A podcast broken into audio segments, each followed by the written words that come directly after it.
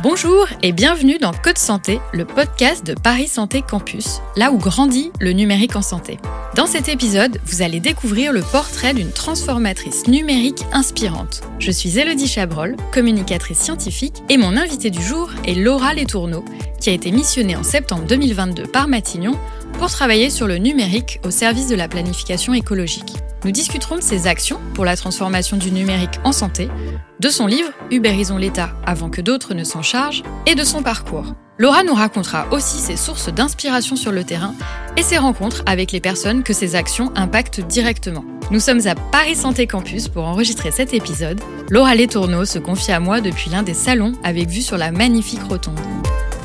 Bonjour Laura. Bonjour Elodie. Laura, quel est votre parcours? Comment en êtes-vous arrivée à travailler sur ces sujets? Alors en fait, j'ai commencé par travailler pendant deux ans sur euh, la transition écologique, donc d'abord dans le photovoltaïque et ensuite dans le biobutanol de deuxième génération au Brésil. Ensuite, euh, en formation au corps des mines, j'ai coécrit avec Clément Berthollet un livre qui s'appelle Ubérisons l'État avant que d'autres ne s'en chargent, les autres étant les GAFAM, donc Google, Apple, Facebook, euh, Amazon et, Microsoft, qui correspondent à une vraie menace sur les services publics. C'était déjà en 2016, c'est encore plus vrai aujourd'hui dans, dans, certains secteurs, et où on proposait pas de s'arrêter et pleurer, mais d'en profiter pour arriver enfin à moderniser les services publics de l'intérieur, en faisant des partenariats malins et innovants avec l'externe, avec des acteurs privés, avec la société civile, avec les associations mais en garantissant un cadre de valeurs éthiques, humanistes, citoyens qui permet de, garantir l'intérêt général et qui est démocratiquement construit. Ensuite, j'ai voulu un peu passer à l'épreuve des faits. Donc j'ai rejoint Sébastien Soriano à l'ARCEP, le régulateur des télécoms, pour mettre en œuvre cette, cette stratégie d'État plateforme sur des sujets relatifs à la neutralité du net, à la qualité de service Internet, etc. Et puis ensuite, je me suis un peu associée, parce qu'on a vraiment eu l'impression que c'était une aventure entrepreneuriale, avec Dominique Pont, euh, pour euh, mettre en œuvre euh, la transformation numérique du système de santé auprès d'Agnès Buzyn, puis ensuite d'Olivier Véran. Et puis donc là, depuis septembre dernier, j'ai j'ai été missionnée par Matignon pour notamment essayer de mettre le numérique au service de la transition écologique avec le secrétariat général à la planification écologique. D'abord le numérique en santé, ensuite l'écologie. D'où vient cette passion pour la transformation? Eh ben, je sais pas. je pense qu'en fait, j'aime bien quand les quand les choses elles sont en mouvement alors pas vers n'importe quoi, hein, d'où l'importance de définir euh, le pourquoi et, où on va et de le faire collectivement. Mais quand on fait du vélo et qu'on et qu'on s'arrête, en fait, on tombe. Et c'est grave quand il s'agit de l'État et de la puissance publique, parce que la société, elle, elle continue de changer. Le monde, il continue de changer. Et l'État, il est censé euh, aider à traduire et à matérialiser la façon dont on souhaite vivre ensemble et avec euh, la nature. Et donc, si on veut être euh, en phase avec ce qui nous entoure et si on veut être à la hauteur des enjeux, c'est indispensable d'évoluer en permanence et de faire en sorte que les services publics répondent aux attentes de la société. Jusqu'à il y a quelques mois, vous étiez experte en transformation numérique au gouvernement. Pouvez-vous nous expliquer en quoi ça consistait? En fait, travailler sur la transformation numérique dans la sphère publique et puis de façon générale, en fait, hein, je pense travailler sur des politiques publiques, ça consiste en trois choses. Ça consiste à d'abord définir le pourquoi est-ce qu'on fait ça. Donc sur le numérique en santé, on a dit que le numérique c'était presque malheureusement un moyen indispensable de lutter contre les déserts médicaux, d'avoir davantage de coordination entre les professionnels de santé, aller vers la prévention plus personnalisée, mais que le numérique n'était pas une technologie neutre et donc qu'il fallait entourer ça dans le cadre de valeurs éthiques, humanistes, citoyens pour faire en sorte que le numérique accentue pas la fracture numérique, accentue pas l'impact euh, écologique négatif, provoque pas des ruptures de secret médical, etc. Donc c'est indispensable de commencer par définir le pourquoi, et c'est juste du gâchis de pas le faire parce qu'il est tellement beau, il est tellement noble dans la fonction publique que c'est vraiment de la politique avec un grand P pour le coup. Donc d'abord définir le pourquoi, ensuite définir le quoi, la vision. la vision c'est un peu, un peu snob pour juste dire euh, comment est-ce qu'on voit les choses et où est-ce qu'on veut aller exactement.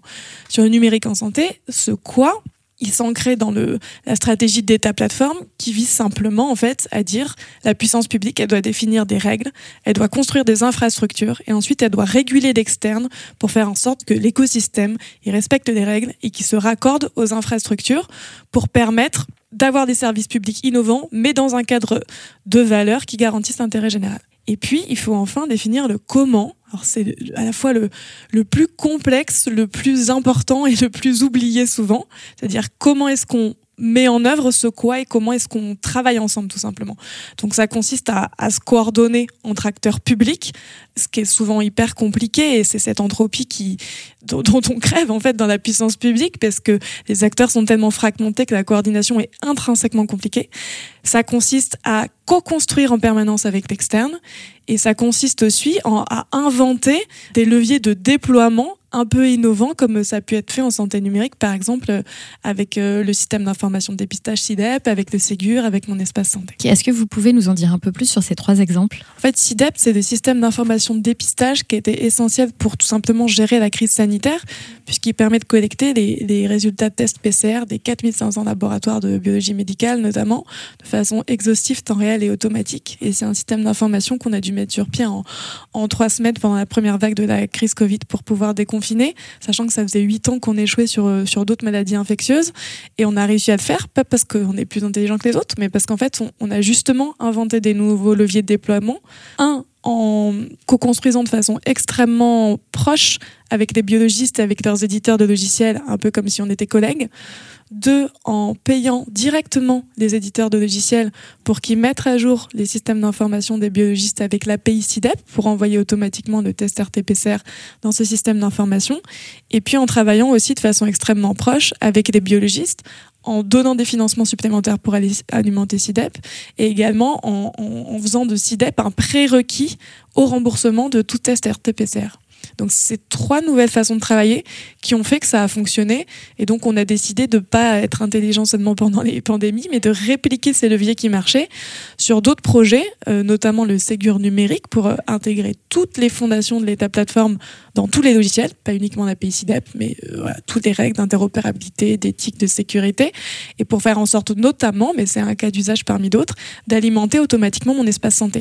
Et c'est pour ça que les gens y croient en mon espace santé. C'est pas juste parce que l'ergonomie est plus joli que le DMP. C'est parce qu'on se tape les 12 travaux d'Hercule sur l'interopérabilité derrière. Mon espace santé, c'est un carnet de santé numérique, c'est ça? Mon espace santé, c'est un carnet de santé numérique qui contient trois briques natives, deux qui existent déjà, euh, la messagerie sécurisée de santé, le dossier médical partagé qu'on n'a pas juste jeté à la poubelle, hein, qu'on a remis à l'état d'art technologique, repositionné dans la logique d'état plateforme, et un agenda partagé à venir, et aussi, et c'est un peu voilà le paroxysme de l'état plateforme, un catalogue d'applications numériques qui a été ouvert, qui vient référencer tout un tas d'applications numériques à condition qu'elles respectent les règles, qu'elles soient éthiques, sécurisées, interopérables, et qu'elles se raccordent au commun numérique, aux infrastructures socles, que notamment quand elles collectent des données, elles les poussent dans les briques natives et qu'à l'inverse, euh, elles puissent en récupérer si la personne en est d'accord. Ça, c'est une fonctionnalité qui est encore euh, à venir. Vous avez cité quelques noms depuis le début de ce podcast. Est-ce qu'il y a eu dans votre carrière une collaboration qui vous aurait particulièrement marqué? En fait, De façon générale, pour commencer par là, moi je vois un peu les collaborations professionnelles, mais même au-delà, un peu comme une équipe de sport collectif ou de, hand par exemple. Dans une équipe de hand, il n'y a pas que un entraîneur ou il n'y a pas que le capitaine de l'équipe. Et de façon générale, il n'y a aucun joueur qui est parfait, qui sait jouer à tous les postes. Ce qui est essentiel, c'est d'être complémentaire et d'être collectivement excellent parce qu'on est bon techniquement, mais surtout parce qu'on est hyper déterminé et qu'on lâche jamais, et parce que on partage un cadre de valeurs et qu'on est extrêmement solidaire. Et à la fin, euh, c'est tout le monde qui a la médaille si on gagne. Et la coupe, elle va au clubhouse, quoi. Elle va pas chez un joueur en particulier. Je pense vraiment ça de façon générale. Et en particulier, moi, je suis fan des binômes. Je pense que c'est dès lors qu'on est aligné sur les valeurs et sur la vision, c'est hyper sain de pouvoir brainstormer ensemble, de pouvoir euh, décider, prendre des risques à deux. C'est pas pour rien si les startups sont souvent cofondées. C'est hyper important de pouvoir rigoler et prendre du recul sur des situations euh, parfois insupportables à deux aussi. C'est hyper important pour avoir un droit à la déconnexion. Et donc dans la santé en particulier, voilà, on a fait ça avec Dominique Pont. J'ai énormément appris de lui et c'était une aventure juste incroyable avec lui et puis avec euh, la délégation numérique en santé et, et toutes les personnes en interne de la puissance publique et aussi en externe qui ont contribué à cette aventure et, et qui contribuent encore aujourd'hui à faire avancer le sujet à marche forcée. Transformer demande beaucoup d'énergie. Vous avez parlé du droit de déconnexion tout à l'heure. Euh, comment est-ce que vous vous ressourcez? Je pense un peu comme tout le monde, hein, dans, dans ma vie personnelle, en étant au contact de mes proches, en faisant du sport, en faisant de la danse, mais aussi, et je pense c'est important de le mentionner, dans ma vie professionnelle, quand je suis au contact des acteurs euh, du terrain. C'est quelque chose qui passe souvent à la trappe quand on est agent public parce qu'on est tellement sous l'eau, il faut le dire, on est quand même la plupart d'entre nous à travailler énormément et donc euh, on, a tout le temps énormément d'urgence à gérer et donc c'est souvent le sujet qui passe à la trappe, le fait de faire des déplacements terrain, d'être au contact de l'externe, alors que c'est essentiel. dans, le, dans le numérique en santé, on a commencé par faire le tour de France des régions, donc on était pendant six mois sur le terrain à la rencontre des acteurs. Ensuite, on a mis en place des comités par partie prenante avec les professionnels santé, les associations de patients, les industriels, les régions, et puis de façon générale, on avait une culture d'équipe où on disait qu'on doit choisir entre une réunion interne, même si c'est une réunion interministérielle ou une réunion avec euh, le ministre et une réunion externe, on privilégie toujours l'externe sur l'interne. Et puis on a aussi fait des comités citoyens avec voilà, 30 citoyens tirés au sort, euh, avec des questions aussi essentielles que euh, définir l'accès à, à, ces données de santé dans mon espace santé par les professionnels de santé ou par les applications référencées dans le catalogue d'applications ou définir à quel point est-ce que on peut utiliser les données personnelles pour faire de la prévention personnalisée en santé, voilà, avec des, des débats d'une intelligence et d'une nuance absolument incroyable. Et en fait, via ces différentes expériences, un, ça redonne foi en la démocratie et en la, la qualité des services publics. Enfin, vraiment, c'est c'est juste hallucinant de voir la qualité des débats et des recommandations qui sont faites. Euh, deux, ça permet de décupler son énergie à soi-même, c'est-à-dire que quand on revient ensuite au bureau, on est motivé pas parce qu'on a reçu euh, des chiffres via des sondages impersonnels, on dit les Français veulent que. C'est pas les Français. En fait, c'est Catherine, c'est Pierre, c'est c'est Elodie que j'ai vu, qui était une patiente qui galérait, qui était un professionnel de santé qui galérait, qui était un start-upper qui galérait. Et donc, on, a vraiment envie d'en découdre, quoi, parce que c'est hyper incarné, c'est hyper concret. Et troisièmement, ça décuple aussi une énergie collective. Quand on va au contact des acteurs de terrain, on est à portée de baffe. Hein. Tour de France, on arrive, on dit euh, voilà, vous voyez, le DMP, le, projet, le projet qui date de 2004, qu'on n'arrive pas à faire décoller, ben guess what? En fait, on va y arriver, on va le relancer, ça va s'appeler Mon Espace Santé, etc. Il faut avoir un peu de courage, très sincèrement. Donc il y a des débats qui sont animés, mais on est aussi à portée de bisous et de soutien en fait des gens de l'externe, parce que quand on présente avec transparence la complexité des projets, donc il y a une prise de conscience et que par ailleurs on montre qu'on est sincère dans le fait d'avoir envie de contribuer à les résoudre, à la fin, les gens ils nous disent comment est-ce qu'on peut vous aider? Et ça devient nos meilleurs alliés et c'est juste essentiel pour la transformation qu'on porte ensuite et c'est sain parce qu'en fait c'est ces gens-là pour qui on travaille au bout du bout. Oui, ils deviennent vos ambassadeurs au final. Nos ambassadeurs et puis des gens qui font à nos côtés parce que c'est pas les agents publics seuls qui vont résoudre le problème de la transformation numérique du système de santé ou de la transition écologique. Tout le monde a une part à jouer. Nous, on est juste les chefs d'orchestre.